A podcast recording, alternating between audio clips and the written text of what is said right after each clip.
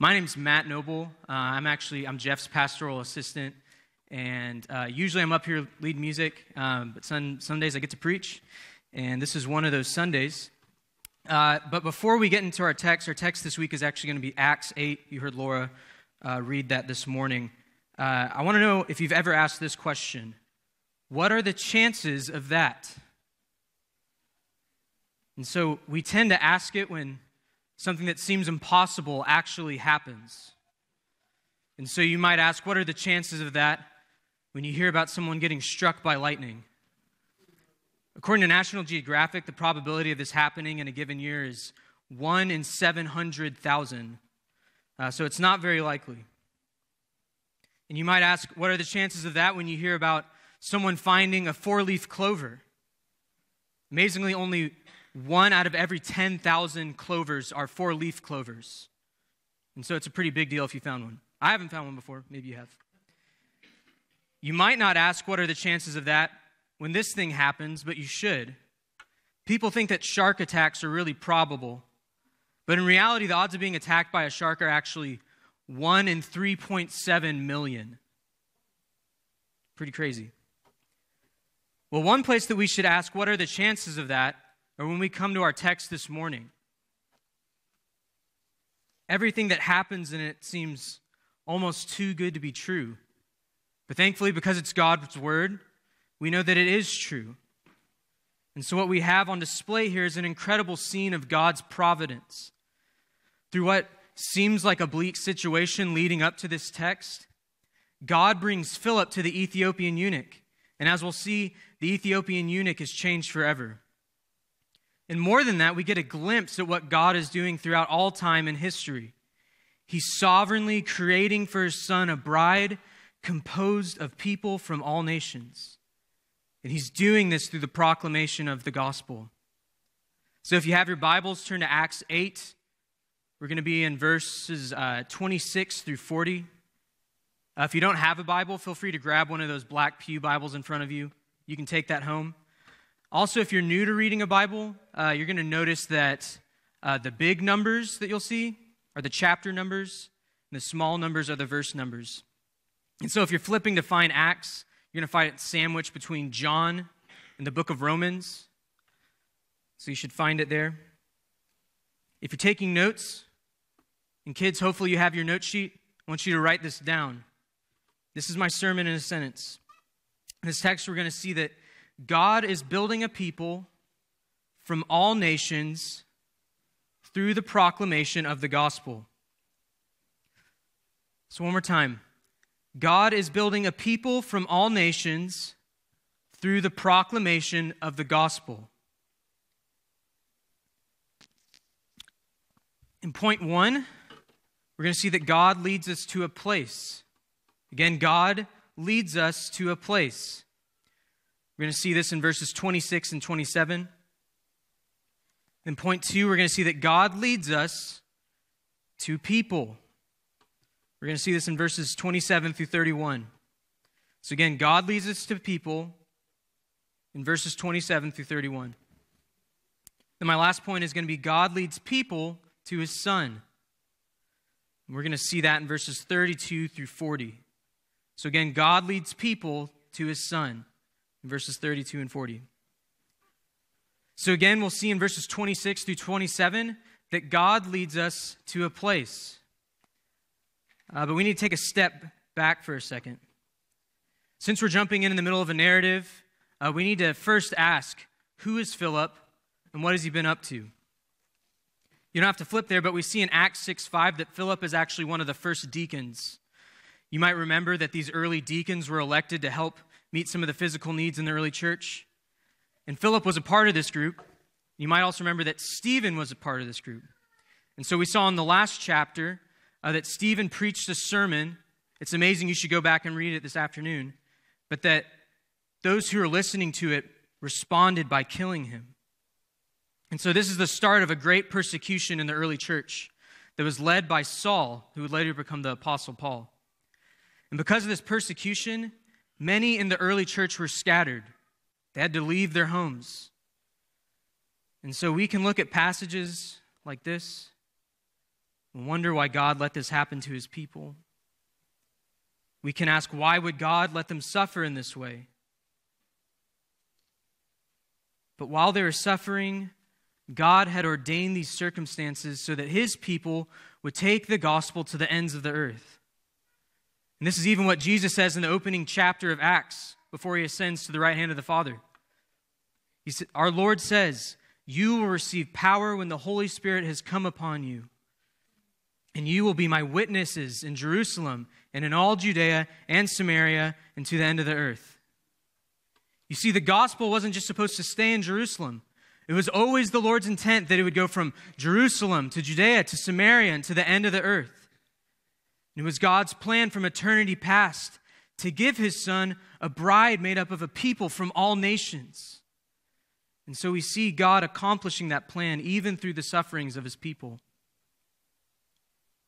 And so what has Philip been up to since they were scattered? Well, look up at verse 4 of chapter 8. It says, now those who were scattered went about preaching the word. Suffering didn't stop Philip from preaching. Being dispersed didn't stop Philip from being faithful to the Lord's command. We see that he went to Samaria and proclaimed Christ. And so this brings us to our text today. Look with me at verse 26.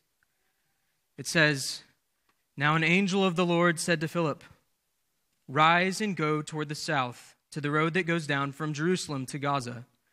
This is a desert place. And he rose and went. Notice that he tells Philip to rise and go. This is actually the same word that Jesus uses in the Great Commission when he says, go therefore and make disciples of all nations, baptizing them in the name of the Father and of the Son and of the Holy Spirit, teaching them to observe all that I have commanded you. And we see here that Philip is now being called by God to go south from Samaria to Gaza. He's being called into the desert. And so while Jerusalem is on the way, he's not telling him to go home. God is calling him to go to Gaza. He's calling him into the desert. God doesn't tell him why. He doesn't tell him who he'll meet there. He just tells him to go. The author of Acts doesn't give us any indication that Philip argued with the angel. It just says that he gets up and goes. And so while God hasn't sent us all angels to tell us where to go, he has placed us somewhere. And so, believer, have you grown discontent?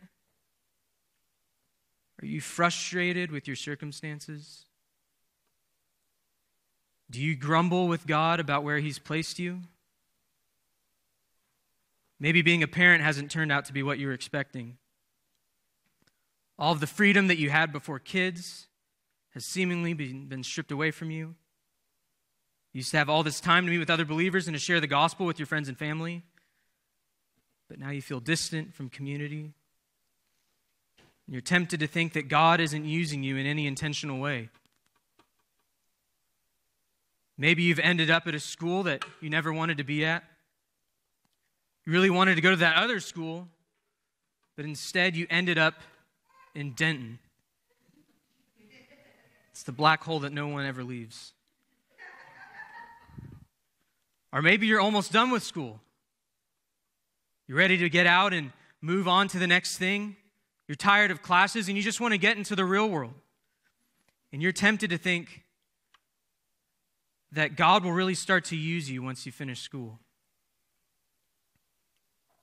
And maybe you're in a job that you hate. You've ended up in a career that you never expected to be in.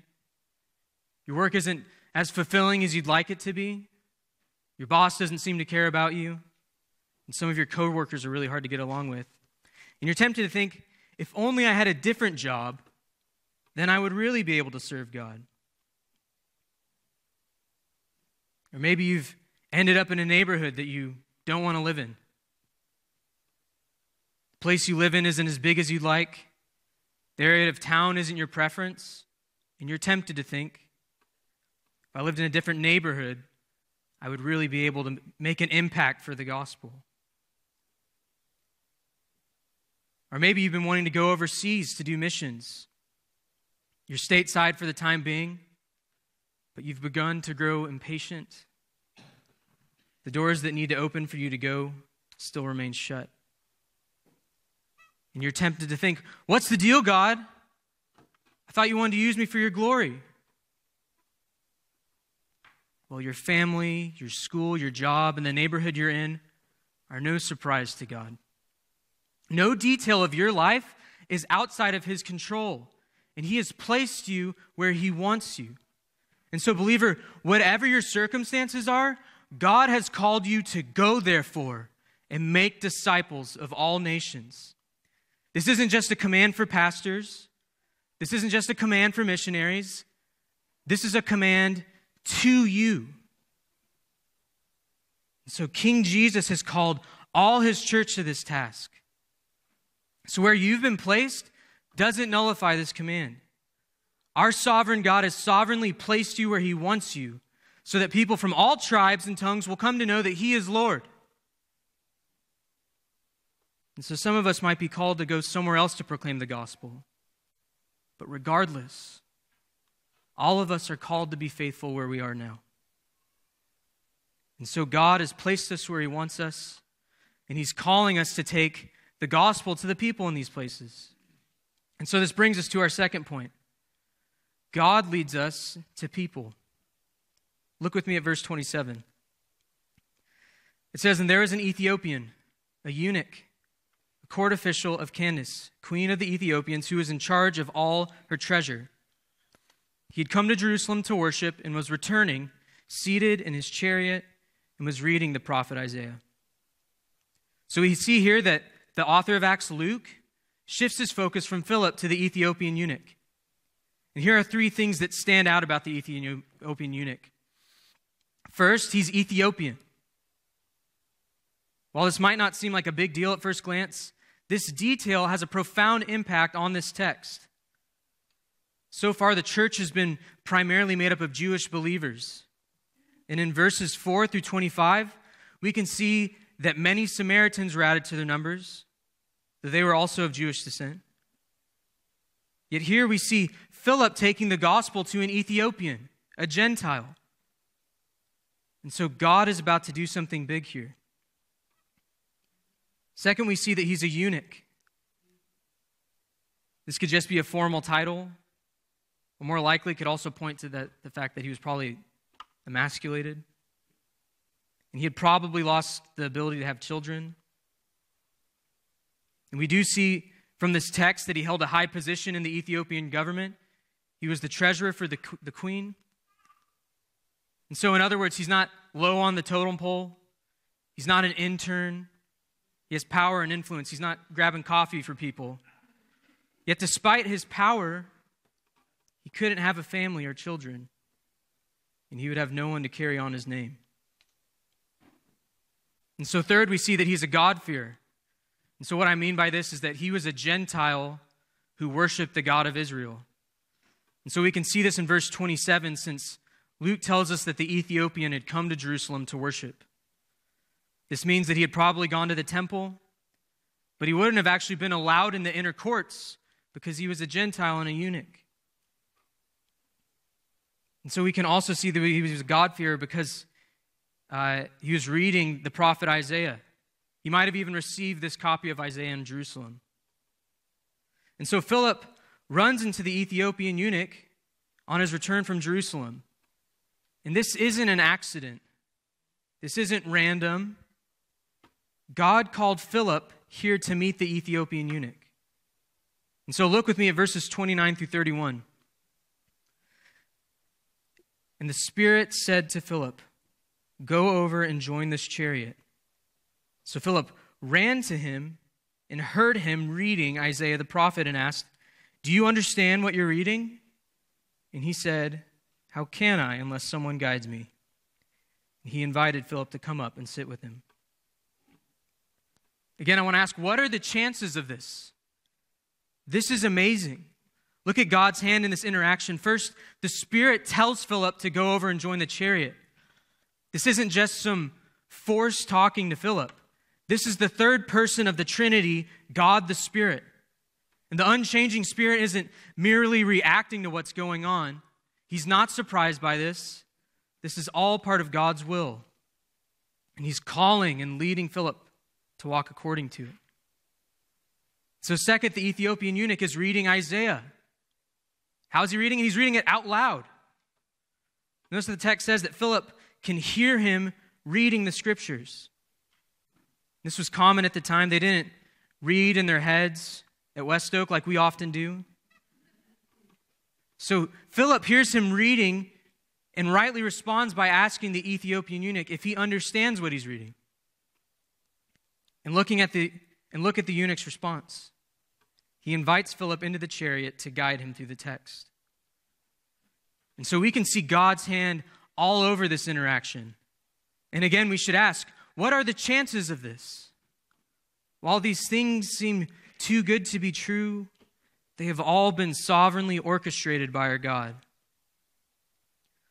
And likewise, is this how you see the people you've been placed around? Listen, your next-door neighbor isn't there on accident.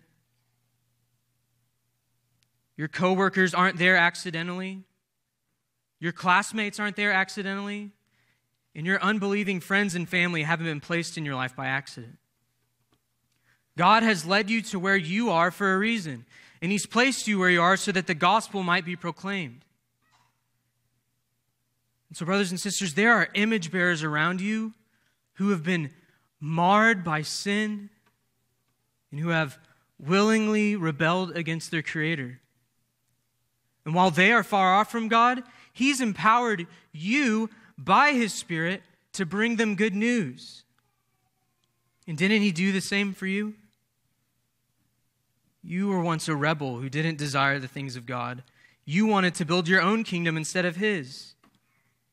Yet someone brought you good news. Someone told you that you could be reconciled to the God of the universe if you laid down your weapons and turned to his Son.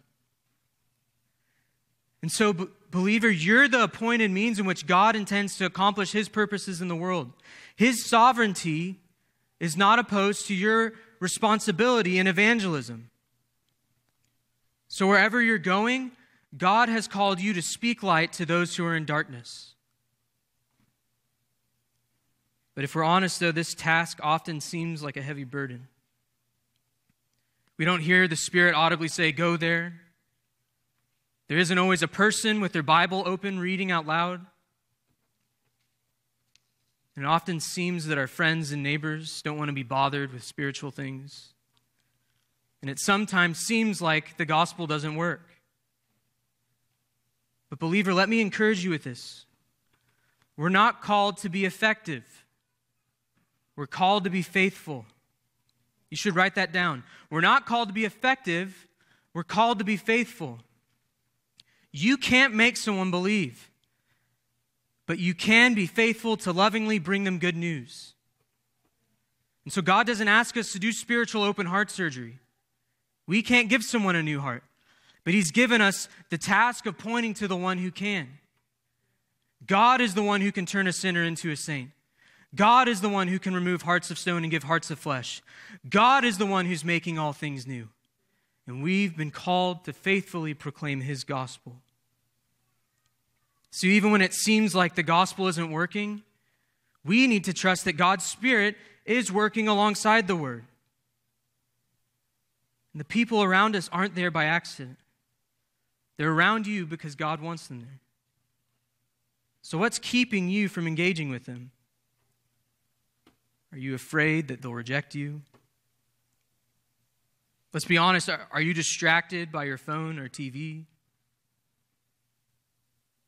Are you worried about them being different than you? And so listen to me, I'm not here to beat you up. I'm preaching to the choir. But my hope this morning is that this text would give us a way bigger view of evangelism. That we would marvel at what God is doing in time and space and want to be a part of it. That we would desire to see God save people from all nations and all tribes and tongues for his glory. And so, friends, it's a desire for God's glory that will cause us to put away fear, to put down the iPhone, and be willing to engage with someone who's different than us. And so be faithful and trust that God will be effective. And so this brings us to our third point. God leads people to his Son.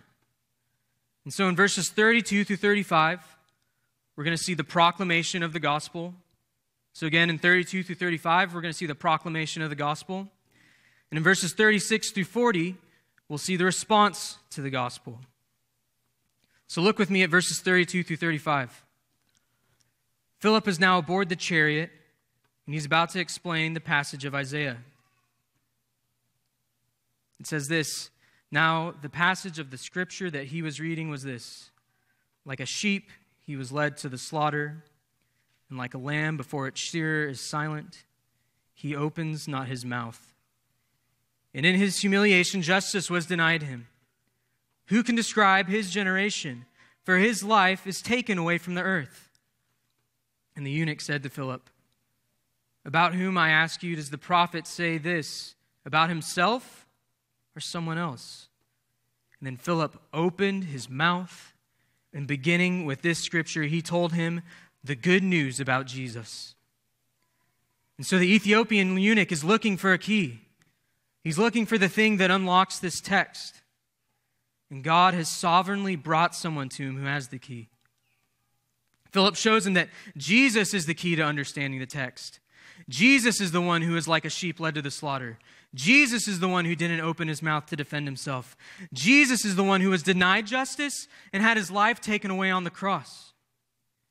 Jesus is the key to understanding this text. But much more than that, he's the key to understanding all the scriptures. He's the offspring of Eve that was prophesied to crush the head of the serpent in Genesis 3. He's the offspring of Abraham, who is prophesied to be a blessing to all the nations in the earth in Genesis 22:18. He's the one who would fulfill the law given to Moses. He's the offspring of David, the Lion of Judah, who is prophesied to reign forever and ever in 2 Samuel 7. And he is the suffering servant that Isaiah prophesied would die for the sins of his people in Isaiah 53. And he is the one who was ushered in a new and better covenant that was promised in Jeremiah 31. And he's the one that all scriptures find their yes and amen in. Jesus Christ, the Son of God, is the key to understanding all of the scriptures. And so why are the scriptures able to make you wise for salvation in the words of 2 Timothy 3:15? Because they point us to faith in Christ Jesus. So believer, don't be afraid to use the scriptures in your evangelism. God uses his word to make dead sinners alive in his Son. His word isn't a dead word. It's living and active and sharper than any two-edged sword. And God's word is alive and it does things. The Spirit carries it into dead hearts and makes them alive. But you need to open your mouth like Philip and explain it. You need to point your neighbor to the one who is at the center of the scriptures, Jesus Christ, the Son of God. Again, you can't change your neighbor's heart, but King Jesus has given you the task of pointing others to himself. And so you might even consider inviting your coworkers or your classmates or your neighbor to study the Bible with you. I know that this can seem awkward, but you could easily do this on a lunch break. You could do it before or after work or class. It doesn't have to be anything crazy. Just read the text together and help them understand what it means. Point them to Christ. And you might even consider inviting them to church with you. I don't think we should underestimate the power of God's word being preached to God's people. God can and does use it to save sinners. And so parents, even, who have children who aren't believers, read the Bible with them and show them how it points to Christ.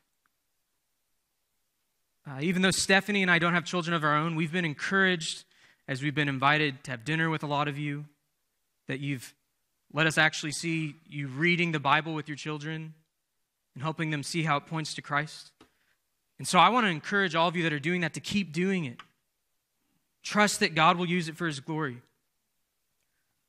But if you don't know where to start, I would encourage you talk to Ryan and Laura Adams. Talk to PJ and Maggie Scalf. They've been doing this for a while and can help you know where to start. Well, if you're here today and you're not a Christian, I just want to say that we're thankful that you're here. I don't know how you got here. Maybe a friend or a family member invited you or maybe dragged you here, I don't know. Maybe you're curious about what Christians believe and you somehow stumbled into our service. But regardless of how you ended up here, you're not here by chance. God, in his infinite wisdom, has brought you here today to hear good news. But before you can understand how good this news is, you need to understand that you're a sinner in need of grace. That all of mankind was created by God to know him and enjoy him forever, yet we've all rebelled against him. It's not just you, us. Instead of walking in obedience to God, we've all sought to be our own gods. And we've foolishly thought that our ways are higher than his ways, that our law is better than his law. And so we've all sinned against an infinitely holy God, and we're deserving of his infinite wrath. Yet God in his mercy has awoken you every morning. He's provided every breath that you've breathed. And he's made every molecule of food and water that you've ever consumed.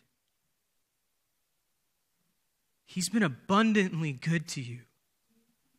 But there's coming a day where he'll not put up with rebels anymore. There's coming a day where he will return to judge the living and the dead. And so, friend, I want to ask you, how do you think you'll hold up on that day? Do you think that your good works will be enough? Unfortunately, the only wage that you and I have earned because of our sin is death. And so if you're going to stand before God, who is righteous on the last day, you're going to need someone else's righteousness. Someone who never once sinned, someone who never had a wicked thought, who never did a wicked deed. And this person is Jesus Christ, the eternal Son of God, who took on flesh and dwelt among us. And so, even though he never once sinned, he went to the cross and endured the judgment that you and I deserve. That he was like a lamb led to the slaughter. And that he was cut off from the land of the living. But death couldn't hold him. And God raised him from the dead to sit at his right hand. And so he's the only mediator between God and man. And so if you turn from your sin and trust in him, you will be saved into his family. You will know him and enjoy him forever. But if you reject him, I say this in fear and trembling. If you reject him, then he will reject you on the last day. He'll say, "Depart from me, for I never knew you." So quit clinging to your dead works and your own righteousness and trust in Christ today. Friend, we share this with you because we want to see you rejoice in Christ. And so this is what we see the Ethiopian eunuch do in verses 36 through 40. Here we see his response to the gospel. So look with me at verses 36 through 40. And as they were going along the road, they came to some water, and the eunuch said, "See, here's water. What prevents me from being baptized?" And he commanded the chariot to stop, and they both went down into the water, Philip and the eunuch, and he baptized him. And when they came up out of the water, the Spirit of the Lord carried Philip away. Anybody seen that before? Not me. And the eunuch saw him no more, and he went on his way rejoicing. But Philip found himself at Azotus, and as he passed through, he preached the gospel to all the towns until he came to Caesarea. And so after the Ethiopian eunuch hears the gospel, him and Philip come to a pool of water. And so remember, they're in the desert. Water's rare, yet they've ended up by a pool of water right at the time that the eunuch wants to be baptized. This is just another evidence of God's sovereign timing in all of this. Yet this baptism isn't going to save him, but it is evidence of what God has already done in his heart. This is what we see the Apostle Paul say in Romans 9 through 10. It says, if you confess with your mouth that Jesus is Lord and believe in your hearts that God raised him from the dead, this is good news, you will be saved. For with the heart one believes and is justified, and with the mouth one confesses and is saved. So baptism isn't what saves the believer, but it is a visible declaration of what God has done in the heart of the believer. Though there's something special that's going on with this baptism. Notice what the eunuch asks in verse 36. He says, what prevents me from being baptized? This is similarly stated a couple chapters later in Acts 10:47 with the Gentiles in Caesarea. And so what's the significance of this? Well, you might remember me saying earlier that the Ethiopian eunuch couldn't enter the inner courts of the temple because he was a Gentile and a eunuch. Yet in his baptism, we see that he's no longer outside of the people of God. He receives the visible sign of baptism showing that he's part of God's family. He doesn't have to worry anymore about being allowed in the inner courts of the temple because he's a temple of the Holy Spirit.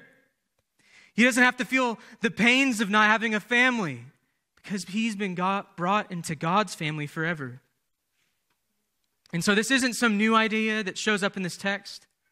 All the way back in Isaiah 56, 3 through 5, just a couple of chapters after what we read earlier, it says this, let not the foreigner who has joined himself to the Lord say, the Lord will surely separate me from his people.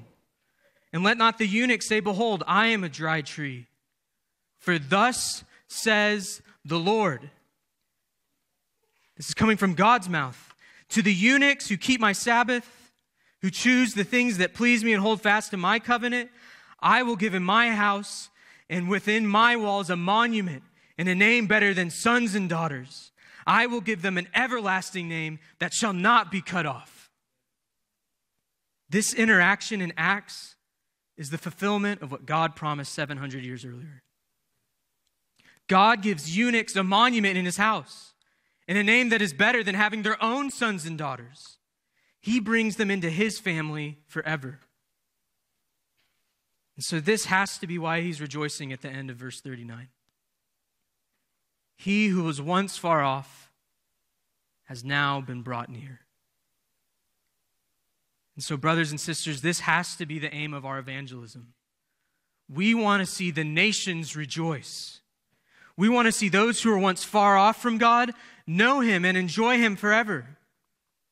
So I want you to ask yourself, is this what you desire for your coworkers and classmates? Is this what you desire for your friends and family? Is this what you desire for your neighbor? Is this what you desire for the nations? Beloved, we have been given a great privilege. We get to bring good news that leads to rejoicing. And so don't grow weary in sharing the gospel. Don't numb yourself to the leading of the Spirit. He has inspired and preserved the very words of our King in the Great Commission. So go, therefore, and make disciples of all nations. You don't have to wait for the perfect moment. You don't have to wait until you've built enough relational equity. You don't have to wait until you know enough Bible. Step out in faith. Like Philip, open your mouth and give good news. Your God has ordained every conversation in his word will not come back void. You can trust it. And so we see at the end of our text that Philip is carried away by the Spirit. And after seeing this incredible conversion, he continues to preach the gospel up to Caesarea. And so we actually see him one more time in Acts 21. But besides that, he's not mentioned again. And the Ethiopian eunuch isn't mentioned again in the scripture yet. Church Father Irenaeus mentioned that the eunuch actually went back to Ethiopia and became an evangelist. So why do I bring this up? Well, we see in both of these men a glimpse at what God is working towards in human history. That the nations will rejoice in the Lamb. And so listen to this from Revelation 7. After this I looked, and behold, a great multitude that no one can number, from every nation, from all tribes and peoples and languages, standing before the throne and before the Lamb, clothed in white robes, with palm branches in their hands and crying out with a loud voice, "Salvation belongs to our God who sits on the throne and to the Lamb." And all the angels were standing around the throne and around the elders and the four living creatures. And they fell on their faces before the Lamb and worshiped God, saying, "Amen. Blessing and glory and wisdom and thanksgiving and honor and power and might be to our God forever and ever. Amen." And so, brothers and sisters, one day we'll stand before the throne of the Lamb, praising Him forever, with a church made up of people from every nation and every tribe. And so again, we ask, what are the chances of this happening? It's certain because God has promised it. Friends, we will see this. And we'll see Him. And He's going to do this through the proclamation of the gospel by you and me and Spirit-empowered saints throughout all history. So trust God and speak good news. Let's pray together.